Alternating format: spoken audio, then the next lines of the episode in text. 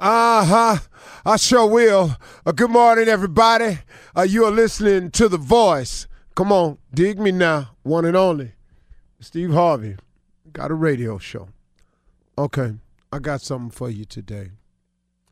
Um, I, I'm to have a conversation this morning about my understanding of grace.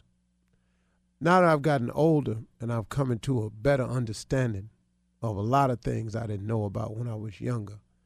This is just my interpretation of grace. Now, once again, y'all, listen to me. I I ain't nobody's pastor. I ain't nobody's minister. So you know, I'm pretty sure you can go to church and get a far more extensive definition of one I'm giving you. I'm just talking to people. You know, grace is this thing that that God provides for us. And grace is just things that you get that's really undeserving. You know, I mean, I I look at my life as it is today. You know, look, I work hard and I have faith in God. That I do. So things are going to happen in my life. But the way my life is now, I don't I don't I don't deserve all of this. I don't I don't I don't look at it that way. I have been the beneficiary of God's grace. I have align myself in a position to accept whatever grace God has for me. And it will be far abundant and exceedingly in anything you could think of. His grace supersedes anything you could possibly imagine. You know, the goals that I set and the aspirations that I shoot for and the things that I have on my dream board, I have the faith that God will give it to me. But what He does with grace, He gives you far more than that. He gives you what he has for you, not what you can see. You can't see all he has for you. It's impossible. Who are you? How can you possibly imagine what he can imagine? How can you possibly think how he can think? How, how can you possibly do what he can do? How can it be?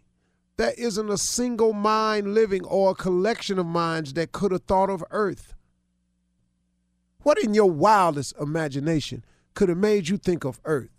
The stars, the heavens, the oceans, the, the, the, galaxy, the, the constellations. What in your mind? What in any man's mind? We can point at it and analyze it, but we sure couldn't have thought of it. So come on now. I'm talking about lining yourself up with God's grace, which He will give to you if if you if you want some of it now. But now here's the thing about grace: it can't be bought. If it could if it could be bought, I'm telling you, I would pour all the money I have and dump it into grace. Because after discovering what it is, it's this goodness that God shines on you simply as a reward of some type for his love for you and for you attempting, for you attempting to do right.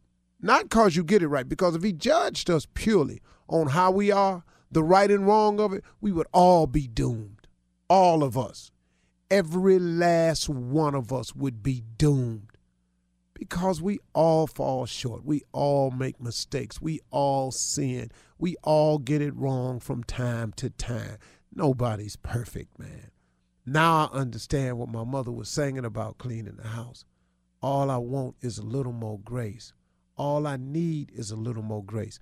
When the last time you asked God for some grace? Now, I'm not talking to you like I know everything. If you just benefit from His grace, which you already have, but if you're not aware of it, you don't know what's going on. Become aware of grace. Get aware of the fact that God does things for you simply because He loves you. He does things for you that you don't even deserve. Somehow you just wonder how you just got over. When you didn't even do the things to get over you sometimes you don't even know how you got that job you got when you ain't even really do the things to get your job. How you end up where you are? All the education you thought you went and got and had. How you end up where you are today in a much better position than your education could have ever gotten you. That's, that's grace. How I get every place I am today. I didn't plan this, man. If I could have planned my life the way it is, don't you know I'd have done it when I was living in that car? If I knew how to do it. No, I benefited from his grace. I'm just a beneficiary of his grace. of his goodness and his mercy. God's goodness is better than your goodness. God's goodness is better than your mother's goodness. It's better than your wife's or your husband or your boo's goodness. God's goodness is different. His goodness, man, covers some stuff you can't even imagine.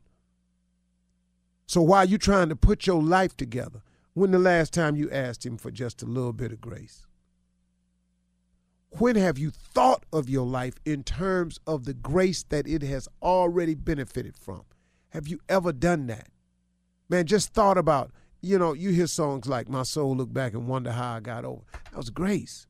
That's all I can call it. Now, like I said, you can go to church or somewhere if you want to, and ministers that went to school to, to teach this thing way better than me. I'm just giving you from a layman standpoint, man. Have you thought about His grace? Would you not be well to be a beneficiary of His grace? Would it not? Now, check this out. The better you try to do, the more grace He'll give to you. And that grace can't be bought. Like I said, it's free. You can't purchase grace.